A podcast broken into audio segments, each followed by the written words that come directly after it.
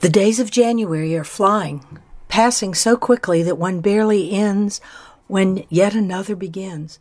Since moving to Des Moines to live with my son and his family, I have not often set an alarm clock. I am blessed with a sing song voice coming from my four year old granddaughter almost every morning.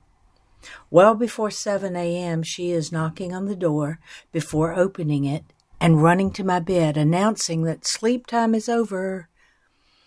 It's time for play. At first, the early morning visitations were met by me pretending to still be asleep, wanting a few more minutes beneath the covers. It has been pretty frigid here in Iowa this winter.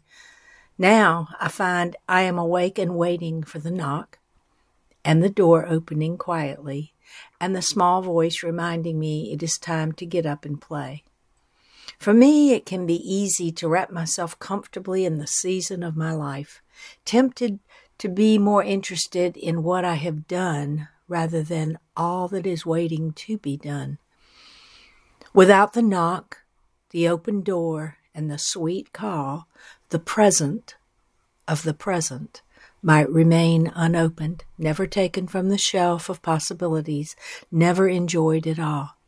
Most mornings we begin with quiet games, pretending games, in which we are rarely ever human beings, but rather kittens and cupcakes which can talk, and sea turtles, and the roles go on and on. Our mornings are filled with talking flowers and walking trees, birds singing joyfully, and bees buzzing around. There are no boundaries to what can happen.